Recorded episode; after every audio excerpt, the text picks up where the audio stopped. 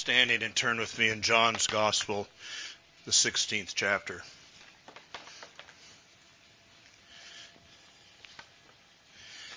Taking up the reading of God's Word, John 16 and verse 16.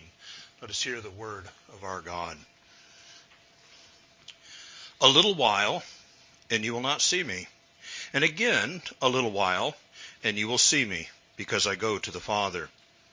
Then some of his disciples said among themselves, What is this that he says to us? A little while, and you will not see me. And again, a little while, and you will see me, and because I go to the Father. They said, therefore, What is this he says, a little while? We do not know what he is saying. Now Jesus knew that they desired to ask him, and he asked, and he said to them, are you inquiring among yourselves about what I said? A little while, and you will not see me, and again a little while, and you will see me? Most assuredly I say to you that you will weep and lament, but the world will rejoice, and you will be sorrowful, but your sorrow will be turned into joy. A woman when she is in labor has sorrow because her hour has come. But as soon as she has given birth to the child, she no longer remembers the anguish for joy that a human being has been born into the world. Therefore, you now have sorrow, but I will see you again, and your heart will rejoice, and your joy no one will take from you. Amen. Blessed be God for his unfailing and abiding word. Let us pray together. O Lord our God, we do look to you as children to a father, as a mother, a child to its mother. Father, we look to you, the God of our all, and our God, our great God, who is ever faithful. We come, Lord, to continue in our worship. We come to yield ourselves unto you, to submit unto your word. And Father, as you've appointed the preaching of the word, we ask that you would bless it with a demonstration of the Spirit's power, that all glory and honor would be unto Christ the living word in our King. We pray in Jesus' name. Amen. You may be seated.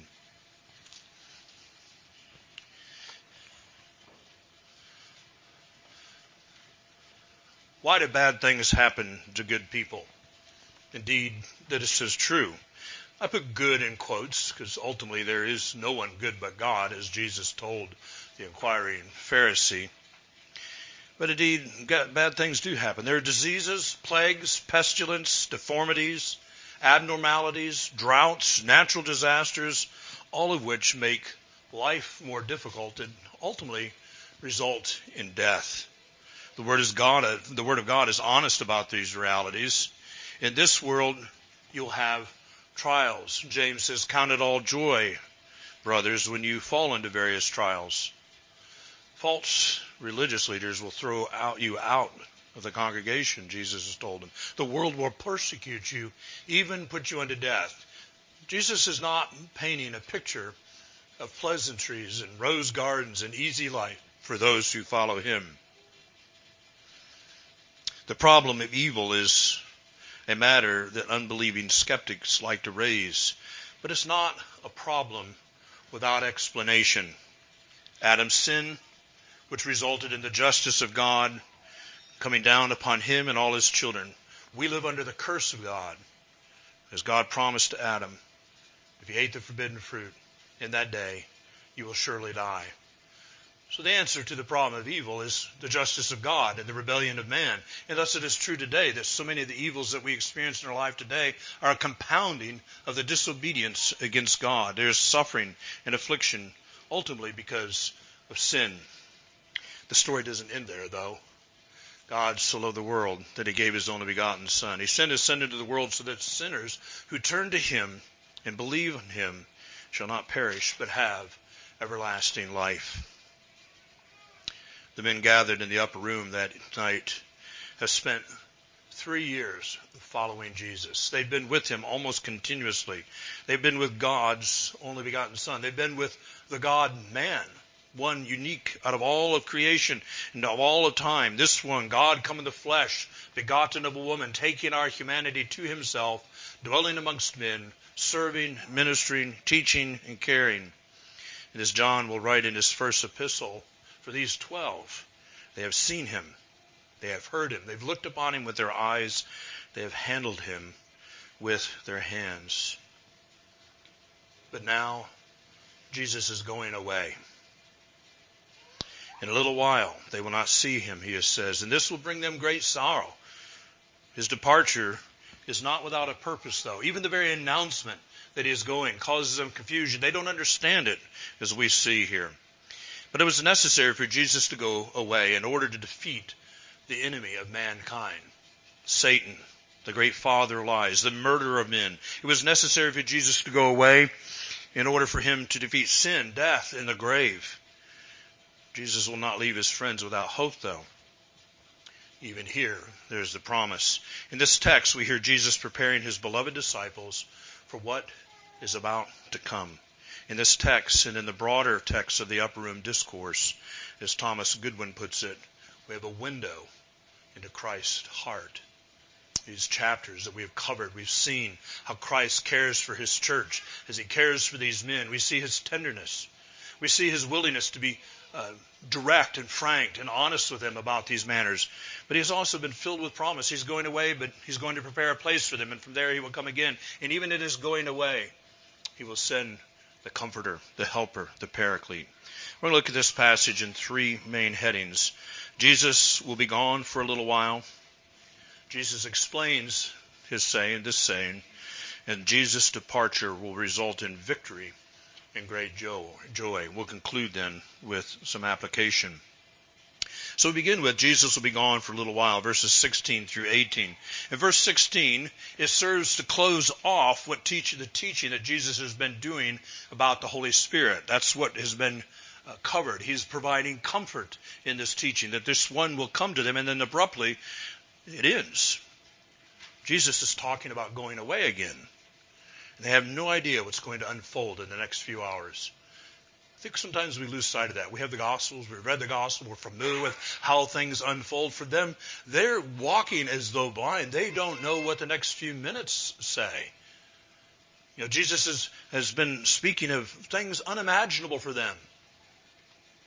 But he's not been um, deceptive. He's not withholding the realities of what to come. He's told them he's going away. If we turn back to chapter 14 and, and verse 1, he says, Let not your heart be troubled. You believe in God, believe also in me.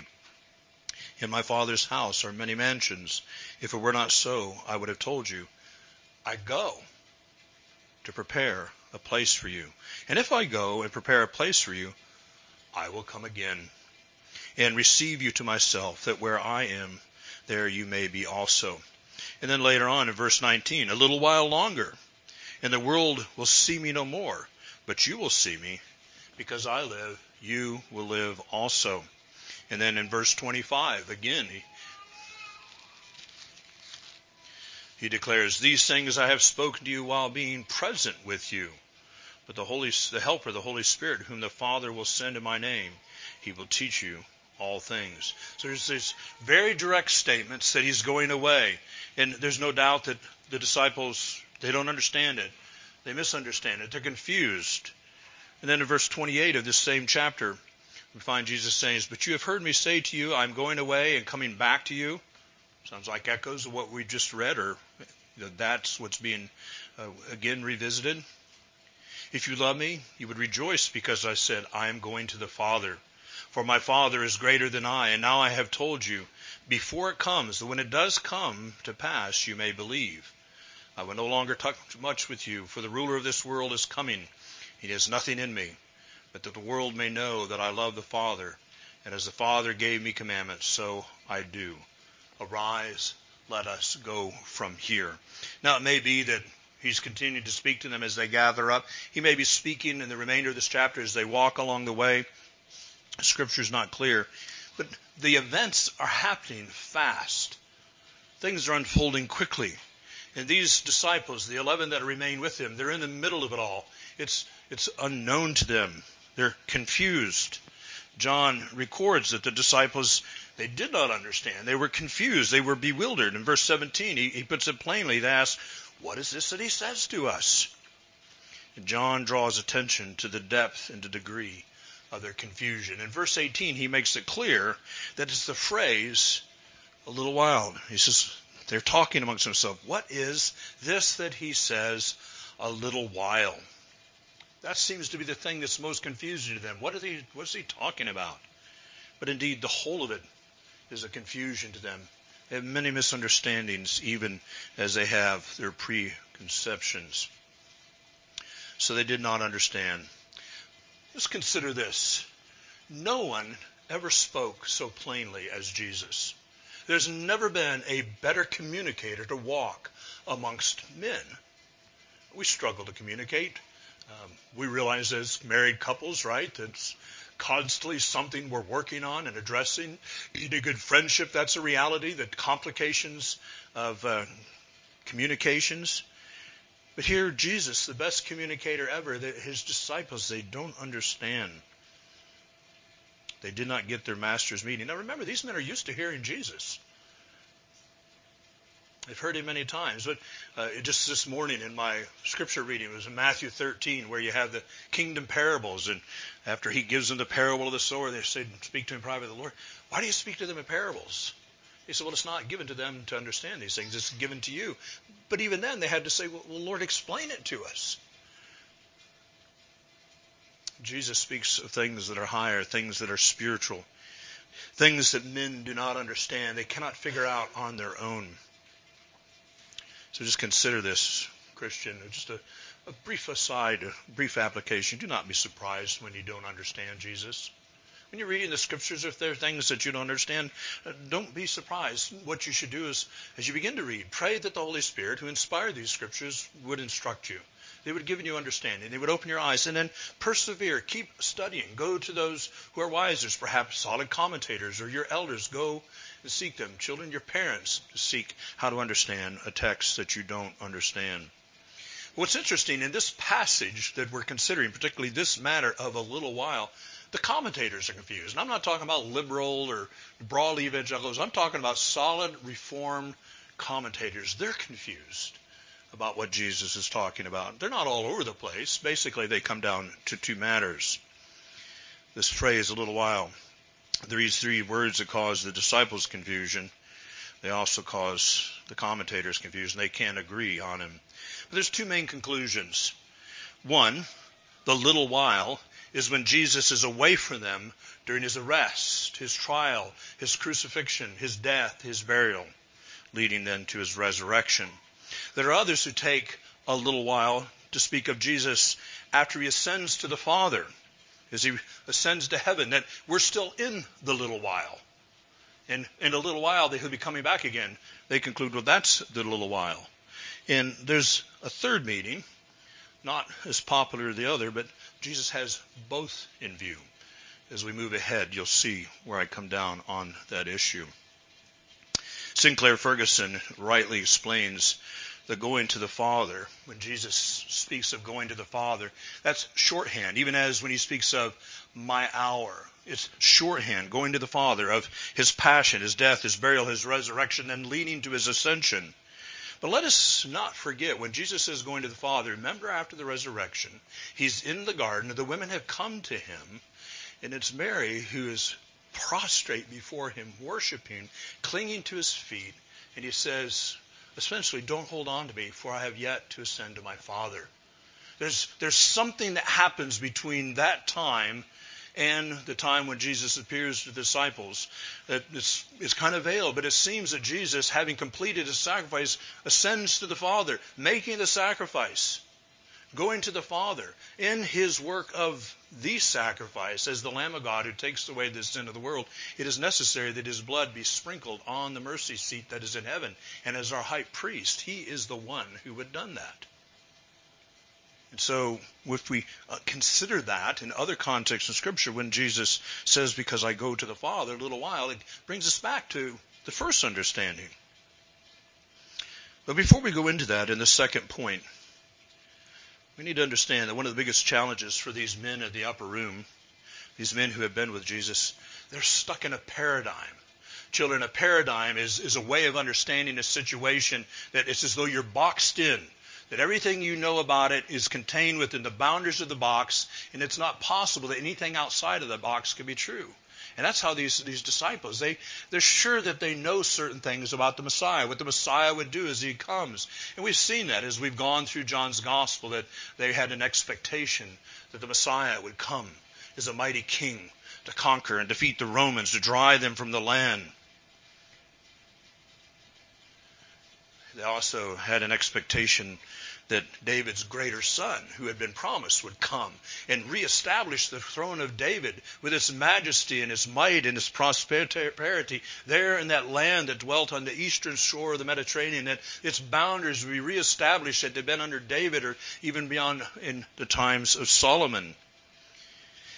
They did not understand that the Son of God had come to do something far greater.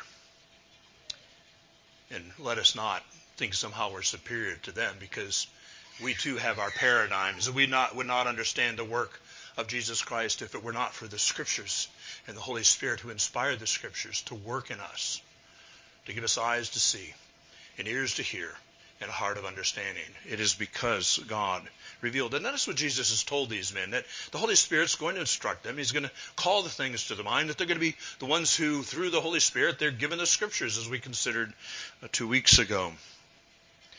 What they don't understand is that Jesus, as God's Son, He's come to undo what the first Adam has done. You see, every man's need, mankind's greatest need, indeed for every woman, man, woman, boy, and girl, is spiritual. For all of Adam's sin, I mean, all of Adam's children are dead in sin, bound in sin, dead in trespasses and sin, and we need help to escape. Turn with me to Romans 5. We were here, I'm not even beginning to guess, months ago, a couple years ago. I can't remember exactly what time it was, but we were here in Romans, in Romans 5. Pick up in verse 14. For Paul, an apostle, inspired by the Holy Spirit, explains these things to the church now down through the ages. In verse 14, Paul writes, Nevertheless, death reigned from Adam to Moses. There's the problem. Death. Even over those who had not sinned according to the likeness of the transgression of Adam, who is a type of him who was to come. Adam was a type of Christ. Adam was pointing to Christ, not in his flaws, not as in imperfections, but as the one who represented all humanity. He points to the one who is to come. Paul continues on. He explains it. But the free gift is not like the offense. Adam had the offense. The free gift comes through Christ. For if by the one man's offense many died, much more the grace of God and the gift of grace in the one man Jesus Christ abounded to many. And the gift is not like that which came through the one who sinned. For the judgment which came from the one offense resulted in condemnation, but the free gift which came from the many offenses resulted in justification. For if by one man's offense death reigned through the one, much more those who received abundance of grace and the gift of righteousness will reign in life through one, Jesus Christ. Therefore, as through one man's offense judgment came to all men, resulting in condemnation, even so through one man's righteous act the free gift came to all men, resulting in justification of life. For as one man's disobedience made many many were made sinners, so also by one man's obedience many were made righteous. So here this Paul sets Adam's a type. He points to Christ. Each represents a people. Adam's our federal head. He's all mankind's federal head. Everyone is represented by him. Thus we confess that in him we all sinned and fell with him in that first transgression. But then comes Christ, the second Adam. The last Adam, he comes also representing the people, those whom the Father had given to him before the foundation of the world. And he goes to the cross and through his act as paul speaks of it he's speaking of the, the complex and the, the complete cluster of what took place at the cross. Christ acted on the behalf of his people to secure for them salvation to redeem a sinful people unto god by his completed work. And this is what is lost on the 11 men in the upper room indeed is what was lost on the nation of israel as Jesus makes these claims and declaring, you know, I and the Father are one. I have come from the Father. He is in all ways fulfillment of the prophecies concerning the Messiah, but sin had blinded Indeed, all men. We see even those these 11 men uh, have had the work of the Spirit, yet there's still a blindness. They're still seeing through a veil. There's still things they don't comprehend. And so when Jesus is talking about going away for a little while and then coming back, they cannot think of the greater events that will soon take place, the greatest event in all history, the event upon which time has been marked, the time before Christ and the time after Christ. That is a what is about to unfold. Indeed, it's this explanation from Apostle, the Apostle Paul, many years later, as the Holy Spirit has inspired him, that we come to understand the things that are important. Well, then Jesus explains his meaning. If we go back to John 16, Verse 19, now Jesus knew that they desired to ask him. He knew. He understood. You know, they're with him. He's hearing their muffled conversations. They're whispering one to another. Their, their curiosity, their confusion, their inquisitiveness. They're longing for an answer. They're longing to understand.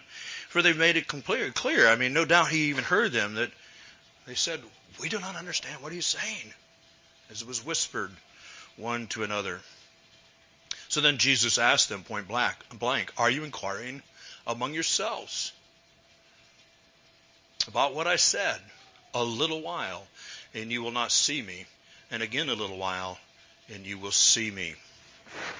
Jesus asked them why they are trying to figure this out by talking to one another.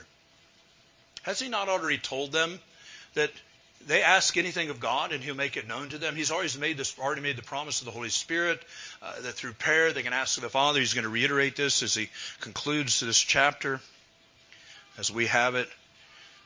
But Jesus is their teacher. He's right there with them. You know, do we do we not see something of ourselves?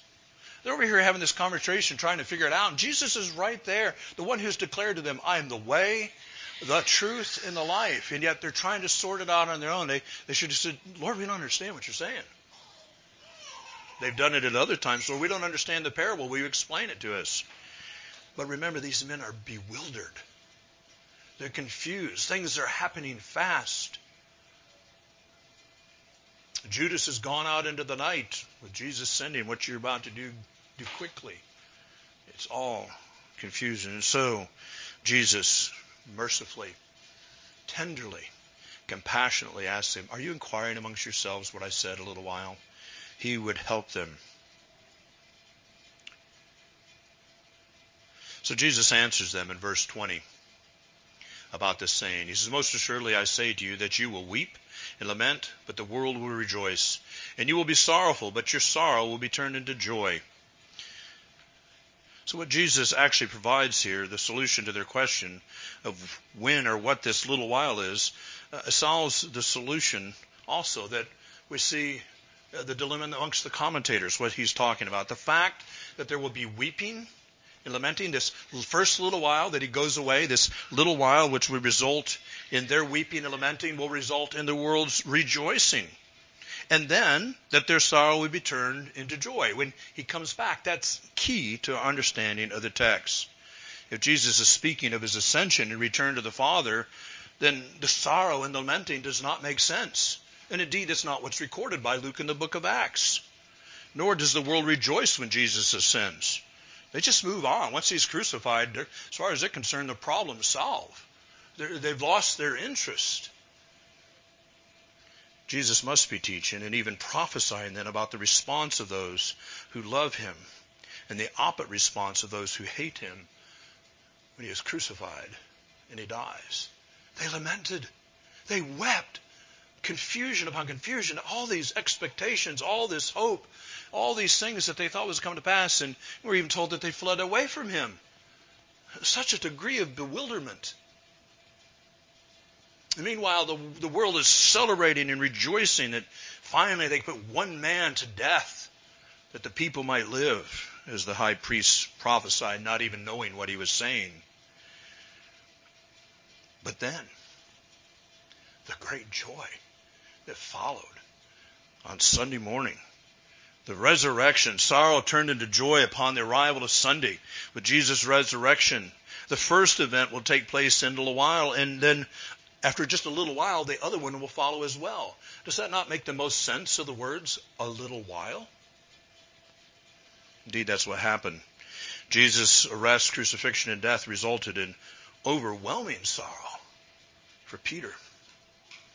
We'll list their names just to remember these, these men are real. For Peter, Andrew, his brother, James and John, the sons of Zebedee, Philip, Bartholomew, Thomas, Matthew, the tax collector, James, the son of Alphaeus, Thaddeus, and Simon the zealot.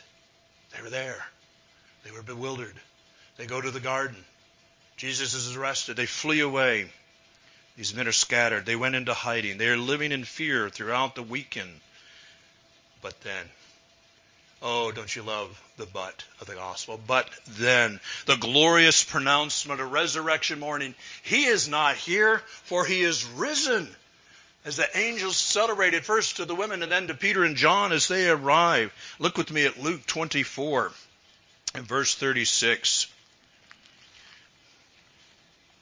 Now, as they said these things, Jesus himself stood in the midst of them. This is when they're up in the room. And he said to them, Peace to you. But they were terrified and frightened and supposed they had seen a spirit. And he said to them, Why are you troubled? And why do your doubts arise in your hearts? Behold my hands and my feet, that it is I myself. Handle me and see. For a spirit does not have flesh and bones as you see I have. And when he had said this, he showed them his hands and his feet. But notice the language that Luke uses. But while they still not did not believe for joy. There's something about the joy that is they're so overwhelmed with joy at what they're seeing that they're not comprehending. It isn't fully sunk in the reality of what's happening. They did not believe for joy and they marveled. He said to them, Have you any food here? And he goes on then and he eats in their presence. You see, already the joy is beginning to unfold. There's, there's a, a, bewilderment. I mean, nothing like this has ever happened in all the history of man, and nothing like this will ever happen again. This is the pinnacle event of history. This is a central reality of history. Christ came into the world to save sinners. He suffered and he died to satisfy God's justice, and then he rose again joy upon joy, a joy that we celebrate day by day, and particularly on the Lord's Day, as we remember that resurrection morning. A little while, you will not see me, and then a little while, and you will see me again. His departure did result in sorrow and lamenting, but it was a pretty short while if you consider, you know, Friday, events of Friday, over Saturday into Sunday morning, and then the transition, the, the great and marvelous transition. God given joy for the resurrection of the resurrected Jesus Christ filled their hearts and compelled them to remain together then in obedience until the coming of the Holy Spirit. Because Jesus ascended. He said, Remain, continue in prayer. I will send the Spirit. And then once they were filled with the Holy Spirit, what did they do? They went out with joy and preached Christ and Him crucified, the only hope of glory. This brings us then to the last point, which is a further explanation of Jesus' meaning in the text. Jesus' departure will result in victory and great joy. Again, as we go back to John 16, verse 20. You will be sorrowful but your sorrow will be turned into joy. And then Jesus uses an illustration. Someone has called it a, a non narrative parable. In other words, it's a parable, not telling a story. I, I like the term, it's a word picture. It's a word picture, something very familiar. A woman, when she is in labor, has sorrow because her hour has come. But as soon as she has given birth to the child, she no longer remembers the anguish for joy that a human has been born into the world. What a beautiful picture. Uh, there are many of you here hearing this sermon, and you say, Yeah, there was sorrow. But I don't remember the pain. I just know I had it. And in that moment when the child is born, the sorrow goes away, and the joy uh, is as though it erases the sorrow and the anguish and the pain. A great joy replaces it because a child is born. This was true for the apostles, as we've noted above. The church then grew as the Spirit transformed sinners into saints. And Luke's records that one key feature of the growing church was that they had gladness of heart and joy. Gladness of heart and joy. So the joy and the gladness, it lingers on. It is still something. Every time a sinner is converted, The church rejoices. The sinner rejoices. And based on Jesus' three parables about lost things discovered, there's celebration in the presence of the angels. God rejoices over his own salvation that he brings to the sons of Adam. Joy that has come from great suffering. The apostles were faithful because of the resurrection, because of the truth and the reality of who Christ was and what he had done. It animated that as they were full of the Spirit that went forth, compelled, desiring to proclaim the joy that they had, the great things that God had done for them. And, and of course, the world's not thrilled about that. There's still, you know, this anguish and anger, as it were, uh, towards them. The apostles, they were beaten for preaching Christ and Him crucified, the only hope of glory. Luke records, though, that after that had happened, quoting, they departed from the presence of the council, rejoicing that they were counted worthy to suffer shame for his name. Verse 22, Jesus says, Therefore, you now have sorrow, but I will see you again, and your joy will, your heart will rejoice, and your joy no one will take from you. So indeed, there's a great rejoicing in a little while on uh, resurrection morning. There's a joy and rejoicing, and that is endured to the church today. We too are recipients of the apostles were faithful, and they recorded this message as the Holy Spirit has been faithful from generation to generation to go out and to raise up men and give gifts to men to preach the gospel, and then giving those men as gifts to the church. And the church is grown as sinners hear this glorious good news, and joy resounds on the earth as God delivers sinners from shame death, and bondage. Oh, great joy. These men experienced sorrow, unimaginable sorrow. It's hard to imagine what it must have been like for them. They've walked with Jesus three years, and then they see him run away. You know, he's healed people. He's spoken, and demons immediately obeyed. And yet, he yields and submits himself. Even when they ask him, you know, looking for Jesus, he said, I am. And, the, the band that came to arrest him fell back under the declaration that the great I am, God, was before them, making it very clear that his life was not taken from him. He laid it down for his sheep. He went, obedient to the Father, to do the work. And indeed, great sorrow fell upon them. It's very clear that I'm proclaiming to you an understanding of Jesus' words, the, the first position. It's events that were about to take place, but let us not rule out a later fulfillment. You will recall that as I've taught you about prophecies, there's often an immediate fulfillment and then there's subsequent or one more fulfillment, depending on the nature of the prophecy. Or sometimes there's lesser fulfillments, and then there's a greater fulfillment. But not all prophecies are like that. For example, there are some prophecies that are made, and they have a one-time and only fulfillment, as it was in Isaiah 7:14, when God, as a sign to King Ahab, Ahaz said, Behold, the virgin shall conceive and bear a son, and shall call his name Emmanuel. One time. And only one time. And that prophecy was fulfilled in the Lord Jesus Christ. As he came into the world, as Isaiah will go ahead and prophesy two chapters later, that he will be called Wonderful Counselor, Mighty God, Everlasting Father, and Prince of Peace. God come in the flesh. That happened one time.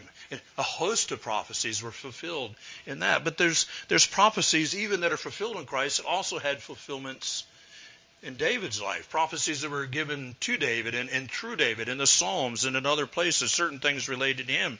He was told that he would have a son to rule on his throne forever. And indeed, Solomon rules and there's a succession, but we see that the, the, the Davidic line, there's a deterioration, and, and they're no longer ruling and reigning.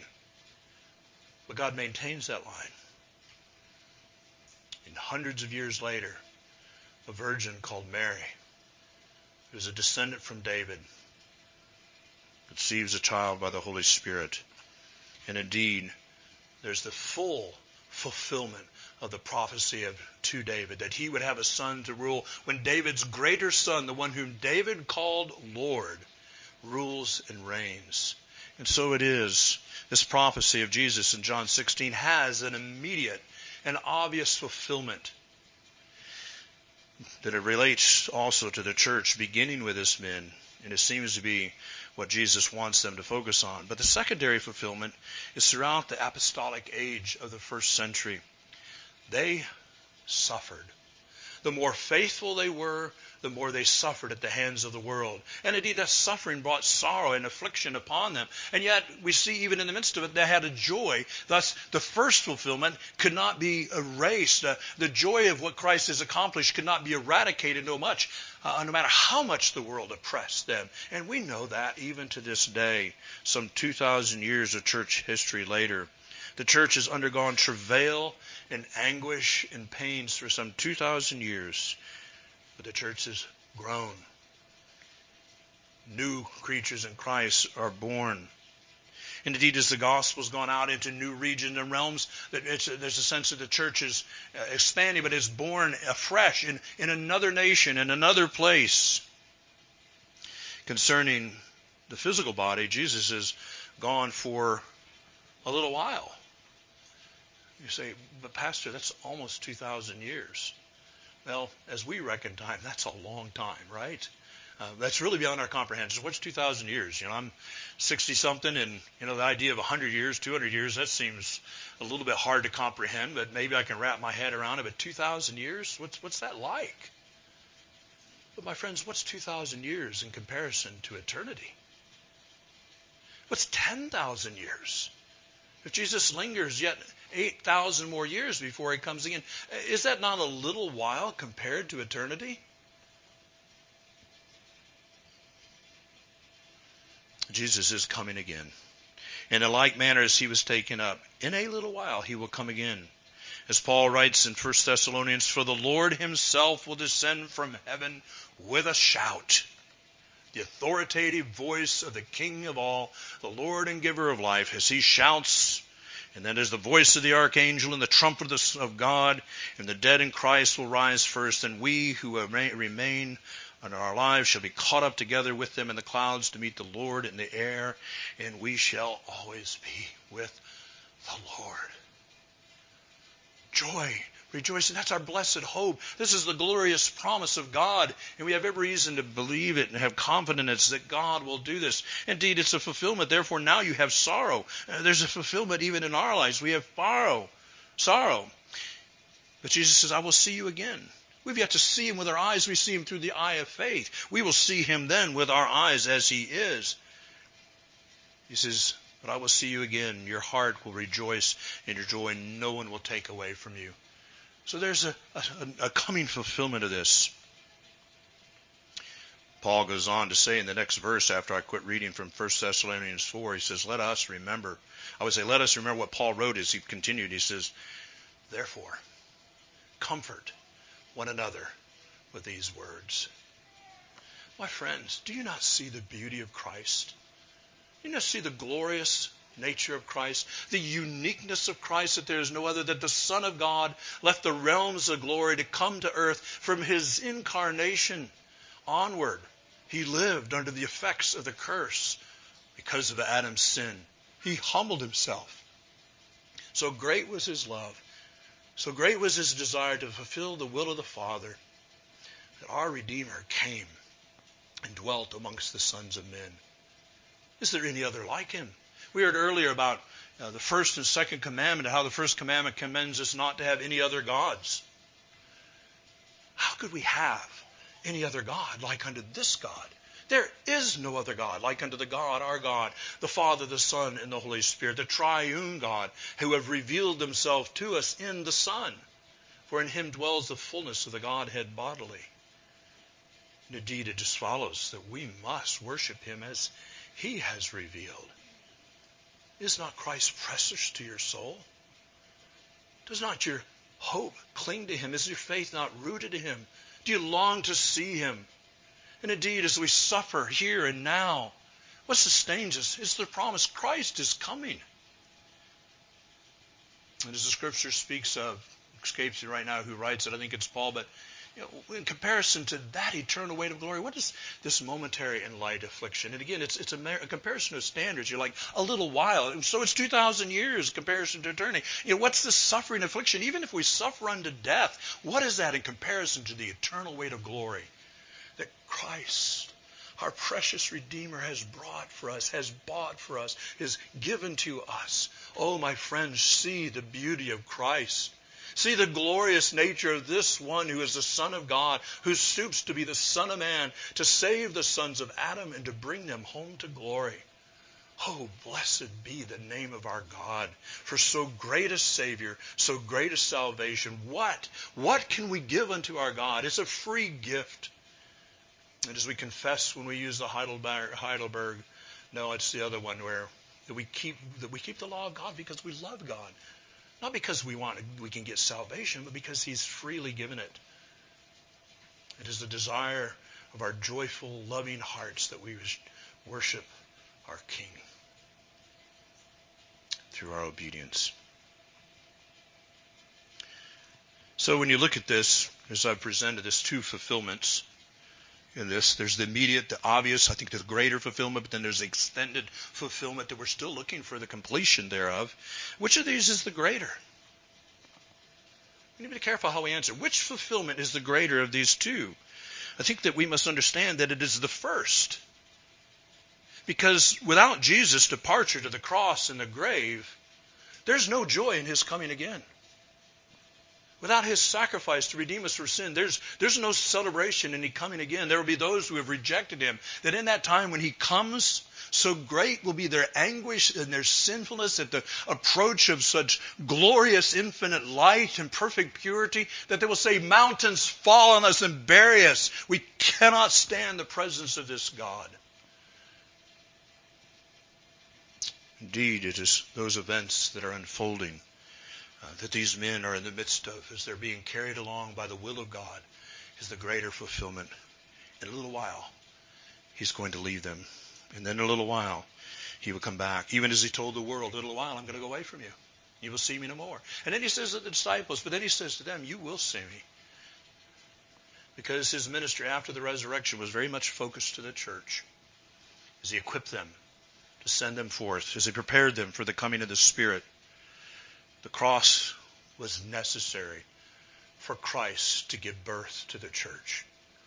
No cross, no church. No cross, no crown. This is what Christ has accomplished. It was necessary for Jesus to undergo all this pain as the Lamb of God in order to redeem those that the Father had given to him before the foundation of the earth. So we conclude. Remember that Jesus began this evening in the upper room by, what did he do? What was the first act? He washed the disciples' feet. He cleansed their feet. But then we could say that he's gone on to cleanse them, their lives, their very being with his word. And although they've been given the Holy Spirit, they wouldn't be converted without him. The Holy Spirit is not yet working in them as He will, and thus their confusion, their, their lack of understanding. A little while Jesus would die, and for a little while they, they could not see Him. And no doubt despair seized them. I'm sure your little children can't remember this, but I imagine you parents can remember when your little children, perhaps you were in that grocery store or a, in a Walmart, some box store, and for a little moment you were out of their sight. This child who's used to always being right there at your side, and it is the panic that overcame the child. Mommy, Daddy, where'd you go? There's this terror because they cannot see you. Something much greater than that is about to overtake these men. The idea that they could not see him.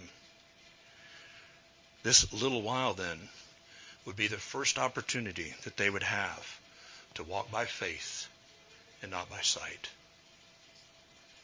They've been walking by sight all this time. It's not to say they're without faith.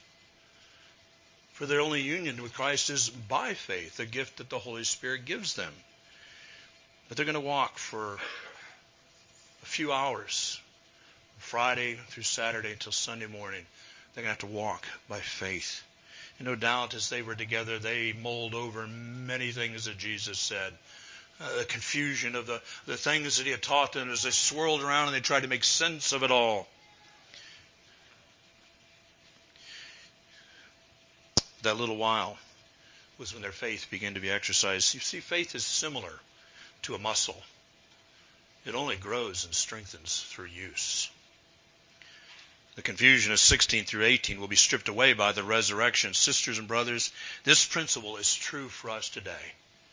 We must walk by faith. We walk by sight, we'll bring ourselves into all kinds of troubles. We're in the, the in between from the first coming until the second coming. And in this period, it is given to us, we walk by faith. Day by day. We, we have the promises of God. He has spoken to us in His Word. And as the Holy Spirit gives us understanding, we walk based on what we know not by what we can see. We walk by faith. And as we are exercised in faith, our faith grows. Because Jesus loves us, we must walk by faith through the valley of the shadow of death. It's not necessarily death, it's the valley of the shadow of death. He has given to us that we should eat a table that He has spread before us in the presence of our enemies. Our enemies are always around us, whether they be other men who hate God or the spiritual realm that is around us, that is against us in every way, shape, and form. Christ is with us. Our good shepherd has set a table for us. He provides for us, and he provides for us with an abundance. And so it is for nearly 2,000 years. This is all the church has known. Men of the world had reviled and persecuted God's holy ones on earth. They've said all manner of evil against us falsely for Christ's sake. And so we have suffered in Jesus' name. If you read most any biography of godly men and women, you will find recorded there an account in various degrees, in various manners, suffering, affliction, anguish, sorrow, hardship, loss, travail, and yet they have lived for Jesus in this world by faith for the glory of God. They've lived before a world that hates the Lord's anointed one as they cleave to his promises. God the Father has wisely appointed that his dear children suffer in this world so that we learn to lean on Jesus and not on the arm of the flesh. Don't lean on your own understanding. Don't trust in yourself. Don't talk amongst yourselves trying to, to figure it out other than, you know, talking to God, the elders, the thing. But look to Christ. Do not lean on your understanding. In all your ways acknowledge him and he shall direct your paths. That's the promise in, in the Proverbs chapter 3. In a very real sense, God is forming Christ in us through the process akin to childbirth. Anguish, suffering, affliction. But there is a cause for rejoicing along the way as we see uh, the victories that God has wrought in us. Isn't it a more marvelous thing when you look and see some besetting sin defeated?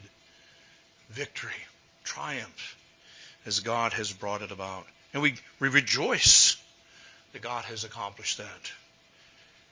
And so it is that James writes, My brethren, count it all joy when you fall into various trials. What? Knowing that the testing of your faith produces patience. But let patience have its perfect work, that you may be perfect or mature, as the word should be translated, complete, lacking nothing. See, God has a purpose when He directs our paths through darkness. What we see in this passage is we're moving towards the cross. There's a purpose. There's intention. There's a plan that is unfolding. It is a perfect plan. Nothing is amiss. Nothing is out of place. All of it has been ordained and appointed by God to bring salvation to a people undeserving and unworthy. And so in our lives, God is at work. Even though our path is often through darkness, the Good Shepherd is with us. What's his promise? I will never leave you nor forsake you. And right before he ascended, Lo, I am with you always, even to the end of the age. Remember 2 Corinthians chapter 1, that our suffering, it's in our suffering, we experience the comfort of God. So that when others suffer, we may comfort them with that same comfort. But indeed, our greatest comfort in all of this is Jesus has redeemed us from the worst of afflictions, the wrath of God. So though we were dead, now we live, and we live forever, and long for the coming. In a little while, we shall see him. And whatever we have suffered here below will vanish, and we will know joy, unlimited, unmeasurable, forevermore. Amen. Let us pray. O Lord our God, we bless you and praise you for these promises, these rich and precious promises. We thank you for opening our eyes to see them and to understand them. We thank you, Lord, that The disciples were confused and it required an explanation that we can benefit from it even now, these many years later. Lord, help us that as you've given us the Spirit to walk by faith in the strength of the indwelling Spirit, knowing that nothing in our lives is in vain, that you are at work, that we would mature, that our faith would grow. Lord, give us eyes to look forward to the coming of Christ. Indeed, we say, Come quickly, Lord Jesus, come. In Jesus' name. Amen. Take your hymnals and turn to number 128.